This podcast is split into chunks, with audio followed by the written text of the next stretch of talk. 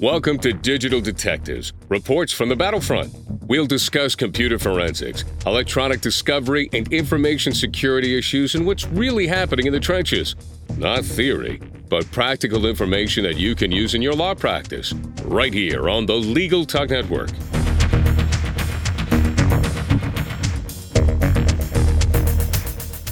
Welcome to the 78th edition of Digital Detectives. We're glad to have you with us. I'm Sharon Nelson, President of Sensei Enterprises. And I'm John Simek, Vice President of Sensei Enterprises. Today on Digital Detectives, our topic is practical approaches to preserving new and not so new media. Before we get started, I'd like to thank our sponsors. We would like to thank our sponsor SiteLock, the global leader in website security solutions. Learn more at sitelock.com forward slash legal forward slash digital detectives. We'd also like to thank our sponsor, PINow.com. If you need a private investigator you can trust, visit PINow.com to learn more. We're delighted to welcome as today's guest, Craig Ball, a cherished friend who is a Texas lawyer living in New Orleans. A longtime adjunct professor teaching digital evidence at the University of Texas School of Law, he writes and speaks around the world on e discovery and computer forensics. Craig limits his practice to work as a special master in electronically stored information and consults for and trains lawyers in courts. Thanks for joining us today, Craig. Thank you, John, and thank you, Sharon. It's always a great privilege to be on Digital Detectives. Well, thanks for agreeing to come back, Craig. And we'll start off asking a question that I know we all three of us hear a lot, and that's why does the anticipation of litigation prompt the need to preserve such things as Gmail, social networking sites, and online content? Well, there are really two parts I'd share in answering that question. The first is uh, it comes as a surprise, even to experienced lawyers, to know that the duty to preserve evidence is not something that they owe to their clients or they owe to the other side. It's a common law obligation that they owe to the court. And it attaches at the time that one anticipates a claim or litigation. But the reason why you need to preserve such things as Gmail and social networking and online content is because those things form such a crucial part of our day to day interactions. You know, recent studies have shown that the average user of a smartphone spends three hours and 47 minutes each and every day simply looking at that small screen. Now, when we add in use of our laptops, desktops, tablets, our IoT stuff, we're spending the better part of half a business day or more on these various devices. One only has to look at the line at a Starbucks or the waiting area at an airport to know that we are more involved and more intimately connected to these devices than perhaps anything else in our life, including people. uh, very much the case. Isn't that true? Well, I miss that trend. At least I get three hours and 30 minutes of my life back every day. well, that's the thing, John. Think about us. If if we can honestly say, I don't have nearly that much time online and it's an average, think of what that signifies for the other people. Uh, it's what I, I share with audiences the fact that on average, a user of Facebook visits Facebook 14 times a day and their average time online daily is on the order of about 40 minutes. Well, now let's just realize I haven't visited Facebook at all today or yesterday. And so, as a consequence of that, I'm making some poor soul have to go and stay on Facebook 80 minutes, 160 minutes. I mean, I'm ruining their lives to keep this average in place. Pretty good, that's, Craig. that, yeah, that, that's certainly one way to look at it, Craig. Well, um, let me ask you a question here, Craig, that I think we pretty much agree with, but our listeners need to hear this. But is it really sufficient just to tell the client not to delete anything? Because if they don't delete it, and it just won't it just stay there and nothing happens bad? Well, would that were so. And um, certainly the most common practice among lawyers, and not a best practice, not even a good practice, in, in my judgment, is for them to simply copy some sort of notice out of a form book that tells their clients or the employees of their clients keep everything, don't change anything. Makes the lawyer feel a little better. But as a practical matter, it's not very useful and they rarely put all the pieces together for an effective preservation because you not, not only have to tell people don't do something, but where they're obliged to preserve dynamic content or content that's changing all the time, you have to give them pretty clear instructions about what they have to do, and you have to provide them with the assistance and the resources in order for them to get it done. Now, one more point I, I would make is based upon something that the much revered uh, late, great football coach of the Texas Longhorns, Darrell Royal, used to say. He said, There are three things that can happen when you throw a football, and two of them are bad. And by the same token, there are three things that can happen when you tell a client to preserve information. One of them's good. Your client will be diligent, will know how to do it, know what to do it with, and will have no incentive to reinvent history. But two out of three times, you're going to get somebody who doesn't have the time or the resources or the inclination. And the third time, you're going to have the person who says, Oh, I don't want them looking at my stuff, or I need to clean up my act. And now all of a sudden, you're looking at a smoking hole of spoliated information that completely derails the merits of the case. So does it stay there? Yeah, in some instances it may stay there. Gmail may stay there. Tweets are likely to stay there. But when we start talking about social networking content, it's very dynamic. And because it's contributed by multiple individuals and because it is also replete with information that is programmed by, say, Facebook, what you grab today may be very different from what you grab tomorrow and the next day. I still can't believe that every month on some list serve, I'll have some attorney who will say, Why can't I just subpoena the service provider? Why isn't that the way to go? So and answer that, that chestnut. You absolutely can subpoena the service provider. And among those service providers who are running short of toilet paper, they appreciate the subpoena that they receive because they look at it and they say, Are you kidding me? We have the Shared Communications Act if a third party comes forward and serves a subpoena, particularly as an out of state subpoena from a state court, it is not worth the paper it's printed on. They are absolutely protected in terms of their obligation to preserve, protect, let alone produce that information. If you're going to move forward in that approach, you're really going to have to bring an action to get the information in the jurisdiction where the service provider has its headquarters, let's say Mountain View, California, and you're probably going to have to get a federal court judge to issue an order.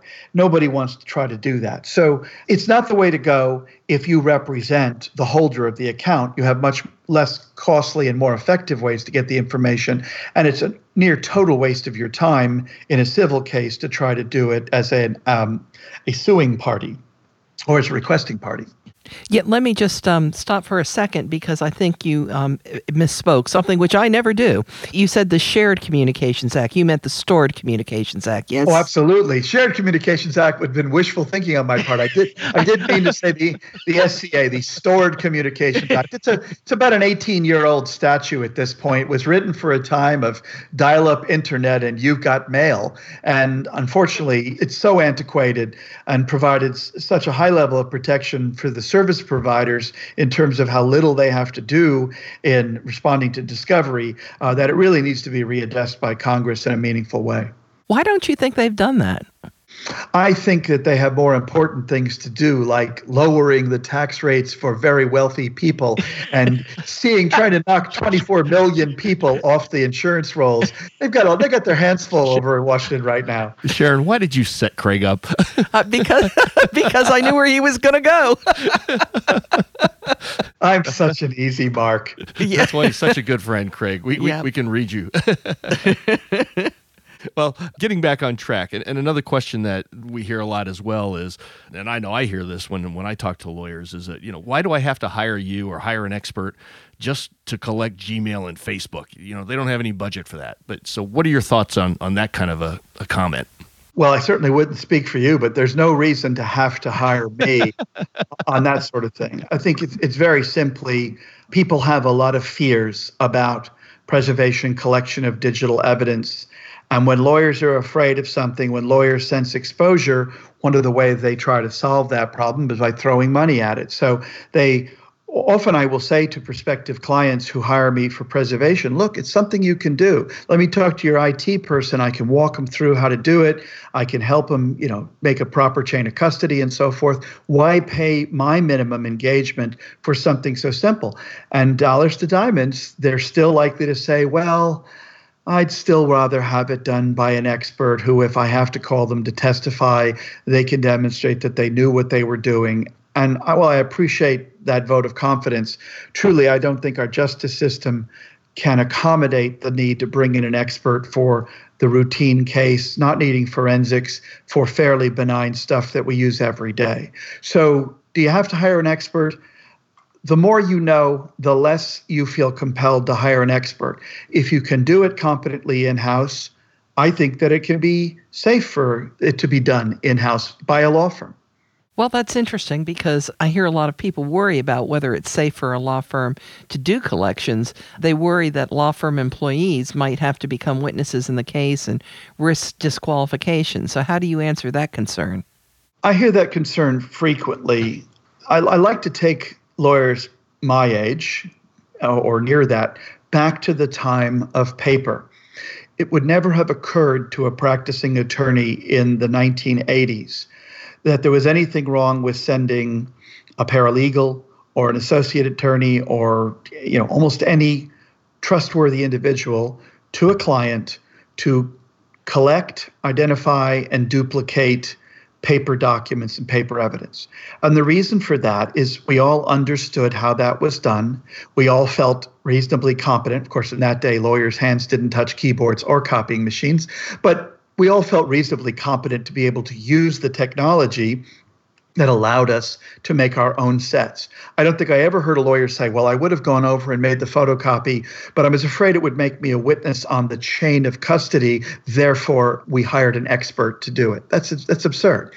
And I think that's the same way today with electronic information. The reason we weren't disqualified making our own copies and handling the chain of custody on paper documents is that courts viewed that as a ministerial task that did not make us a witness on a material evidence in the case. And I think we're getting to the point, if we are not already at the point, that if a lawyer or an in house paralegal or IT person understands what they are doing when they are collecting and preserving and encapsulating for authentication electronic information, then that can be done as a ministerial task that is unlikely to lead to disqualification in much the same way as we took that for granted with paper documents. Have you ever seen that language in a court opinion, Craig? I, I never have, so I'm curious. I mean, I've ever found a, a court opinion that says that a lawyer who knows what they're doing is competent to preserve information. I haven't. But then on the other hand, I haven't seen anyone successfully challenge someone who knew what they were doing. Mind you, I'm not saying that you're qualified because you're a lawyer or you work for a law firm or you're an IT person. I'm saying you're qualified because you have done your homework to understand the process and you have obtain the necessary instruction and experience to do it. The instruction necessary to collect and authenticate electronic information from common sources like email and the main social networking sites and a few other sites is dead simple. And once you learn it, you can qualify in any court that what you did was straightforward, ministerial, and you were competent to do it. In fact, a challenge won't even gain traction. Okay, fair enough. I just wonder about somebody getting on the witness stand. Is it a better practice to have someone other than the attorneys who are actually going to be involved in the case doing the collection? You know, I suppose the optics of it somehow feel better, but honestly, if if a firm is disqualified, a lawyer is disqualified. It, it kind of works both ways. I don't think judges are going to want to try these set up these chinese walls within law firms for purposes of acquisition. The bottom line is this if the information is acquired in a competent way and that competence can be demonstrated if nothing has been lost or altered and both of you are well familiar with the many ways we can go about demonstrating that nothing has been lost or altered it doesn't really matter if it's done by a lawyer a layperson a technician or a hired expert the process is the same and the process is made defensible in the same way. Well, Craig, I'm not a Facebook user, so I'm, I'm one of those guys that is screwing up with those averages that you, you referenced earlier. But I know that it has a capability of, um, I can't remember exact words that it says, download your data or something like that. Is that acceptable to preserve the Facebook stuff? And and what about other like uh, internet things like the Wayback Machine? Well, that process is uh, I refer to it as takeout. I think that that takeout um, is the term used by Google for its range of services, and I, I like that. So the various services, some of them at least, have a variety of takeout mechanisms. Facebook was one of the first to allow users to take out, to download, and replicate locally their contributed content to their Facebook page. Is it sufficient? Well, that really depends upon the issues in the case. If all that is at stake is what the individual user contributed to their site, the photographs they posted, and the comments they made, the Facebook takeout is pretty good for that. It's free, it's simple to use, it's supported by the application itself, so there's no question that there was full access to the content.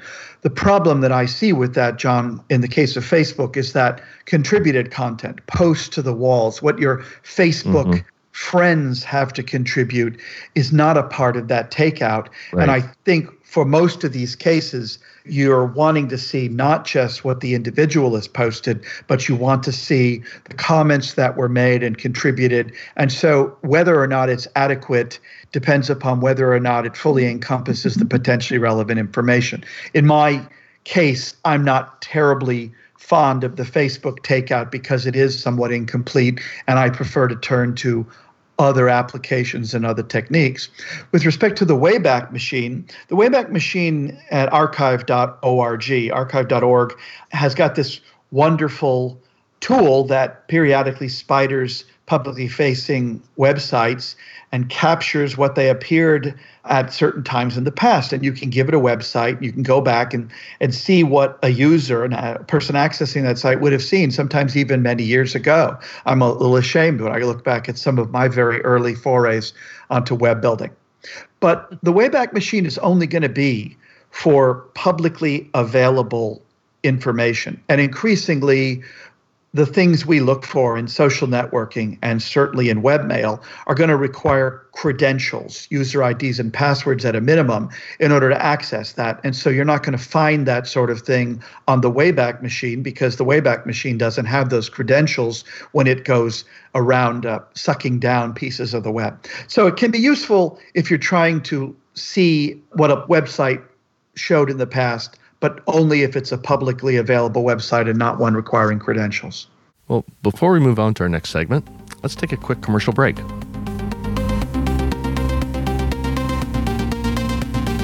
At least 80 of the 100 biggest law firms in the country have been hacked since 2011. Protect your firm and your clients from cyber attacks with SiteLock.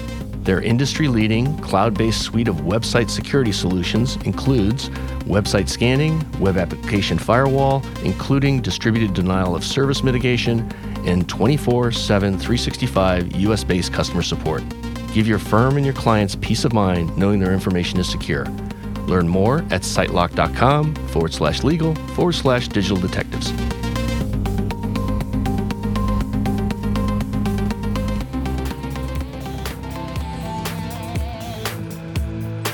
Does your law firm need an investigator for a background check, civil investigation, or other type of investigation? PINow.com is a one of a kind resource for locating investigators anywhere in the U.S. and worldwide. The professionals listed on PI Now understand the legal constraints of an investigation, are up to date on the latest technology, and have extensive experience in many types of investigation, including workers' compensation and surveillance. Find a pre screened private investigator today. Visit www.pinow.com.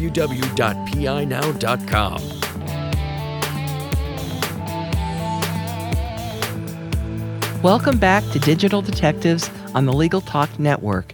Today, our topic is practical approaches to preserving new and not so new media. Our guest is our friend Craig Ball, a Texas lawyer living in New Orleans.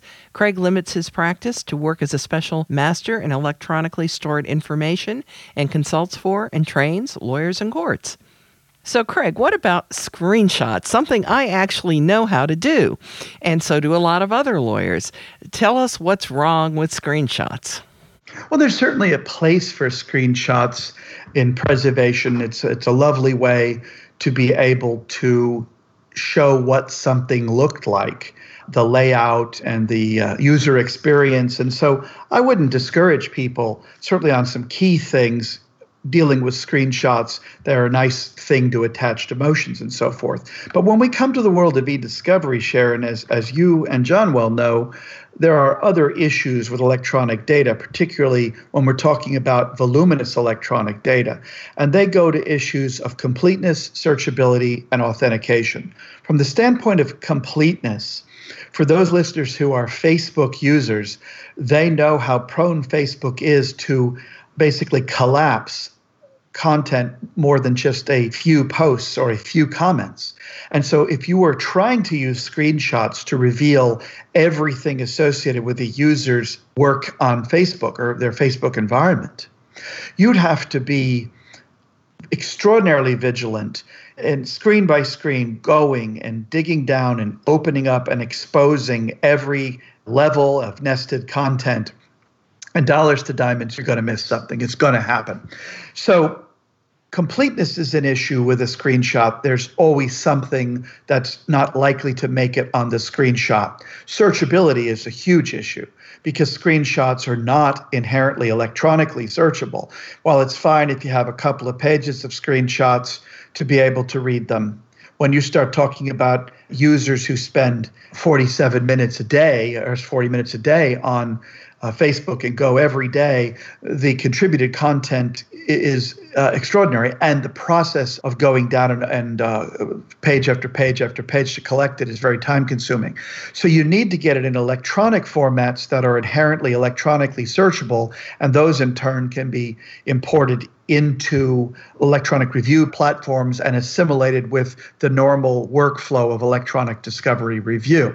Finally, you have the issue of authentication the better tools for collection of, of cloud content, uh, Gmail, and social networking content will also grab some of the electronic content underneath the visible page, and they will often add an overlay of digital fingerprinting of the data through hash authentication, cryptographic hashing, that will allow you to say this picture, for example, that I collected is absolutely identical to the one that appeared there before or after. And I have the hash values for the page components to be able to prove that no changes have been made. So um, you've got issues, as I say, of is it going to be complete with a screenshot? Screenshots are inherently not text searchable and they can be harder to authenticate. At a minimum, you will need a witness who can demonstrate that they recall the appearance of that page and that the screenshot truthfully, accurately, and faithfully replicates what they saw. I don't know about you, but I can't remember what I had for breakfast, uh, let alone what a page looked like exactly when I saw it six months or a year ago. Hmm. So, Craig, talk to us about some of the options for web pages, you know, Acrobat and those types of tools. Well, with with web content, again, it depends upon whether you have credentials or not. And we could have a, a long discussion about whether you want an opponent's client to give you their credentials, whether you want those to be handed over to a neutral expert or have them yourself. I have concerns about that. But remember, in order to get the stuff that is the evidence, you very likely have to be able to log on with the same privileges and credentials by the account owner, and that raises some issues. But assuming you have those, you have a variety of tools available to you that can be used to memorialize web pages, including some pages requiring authentication. They can be called web crawlers. And these are essentially tools that will look at the pieces of each page and will recurse or drill down the number of levels that you tell them to drill. A setting that must be approached with enormous care lest you begin downloading the entire internet. Uh, I've, I've seen people get get into enormous difficulties filling their whole hard drives until they crashed uh, by telling it that they want to go down, say, you know, six levels. Well, you know about the whole six degrees of of separation idea that we're all related to whatever. When you go down six levels in the internet, you are basically downloading terabytes or petabytes of data. So I digress. To come back to it, if you're, as most lawyers are, if you are an owner of a tool like Adobe Acrobat, not the Acrobat Reader, but the Acrobat Creator process, Adobe Acrobat. It's about a, I guess, depending upon what license you have, let's say about a $350 program, I think. You can use a feature within Adobe Acrobat to crawl and create PDFs with embedded hyperlinks of web pages. It's not always a perfect solution. Sometimes it doesn't. I mean, for example, it, it's not going to do all the levels of recursion of opening the pages, the replication, and so forth that I raised with Facebook. But for many instances of what we face in preservation, I think the use of Adobe Acrobat, particularly its use in consultation with an opponent who says, yes, that will be a, a, reasonable approach when you have that meet and confer opportunity. I think most people will find that to be a very cost effective, easy to use, and generally sufficient means by which to preserve a searchable, electronically enabled replication of a website. There is also a Google Drive add on for Chrome that allows Chrome users, the browser users, to be able to save web environments with the uh, drilling down features that I talked about to a Google Drive account. And then there's other both commercial and there are open source uh, applications. One that I, I need to mention is called X1 Social Discovery. Uh, this is a program that I believe runs about $2,000 for an annual license. And it's a program that a lot of service providers and forensic examiners have. And it's purpose built for collecting social networking evidence. Another one that is in the works, it's uh, in sort of a skunkworks beta now, I believe, by a, a, mutual friend of, of ours named Andy Atkins, is a tool called Social Evidence. And it is going to apparently do much of what X1 Social Discovery does, which is the automatic and defensible downloading of social networking sites, but it's going to do it storing it on the web in the cloud instead of downloading it locally to a hard drive.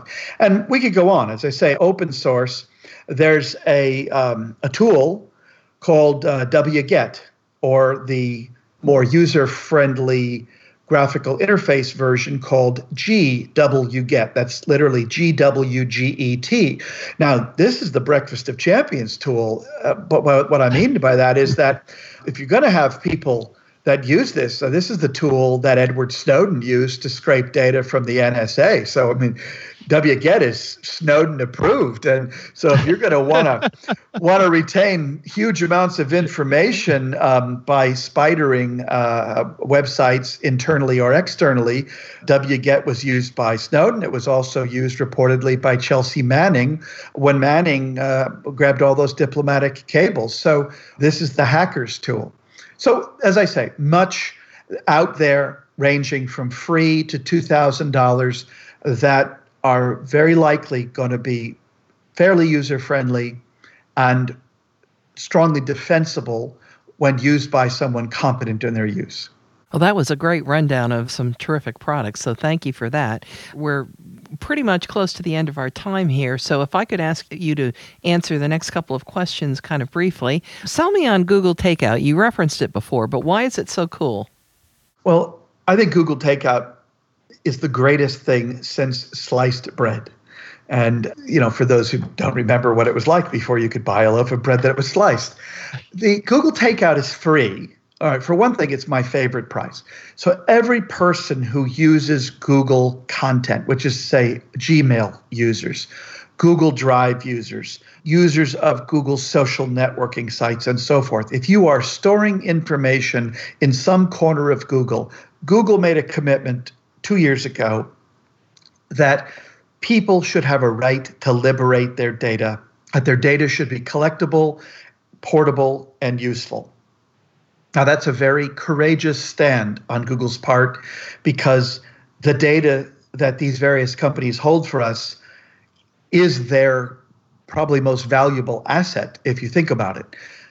Google Takeout is a means by which, if you're a Gmail user, you can do some amazing things.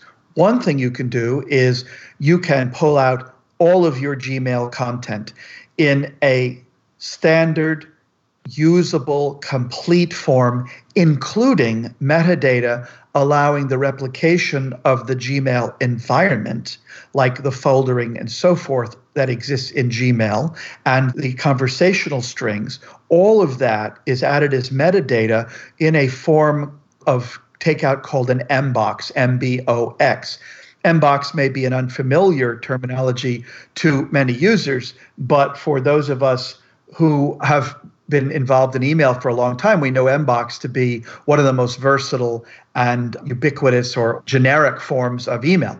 So you can go to Google Takeout. You can say, I want my Google Drive or I want my clients with credentials Google Drive content. I want to preserve it. And I want to filter their email, their Gmail by date or by topic or by keyword. All the search that is supported by Google so wonderfully is also supported within your Gmail collection. So you can do a lot of very defensible culling before you export to the MBOX. So, yeah, I can't say enough good things. The answer for me when you talk about recovering Gmail isn't going to be using Outlook, isn't going to be using MAPI or IMAP or any of these other techniques and tools that the other geeks listing know what they are.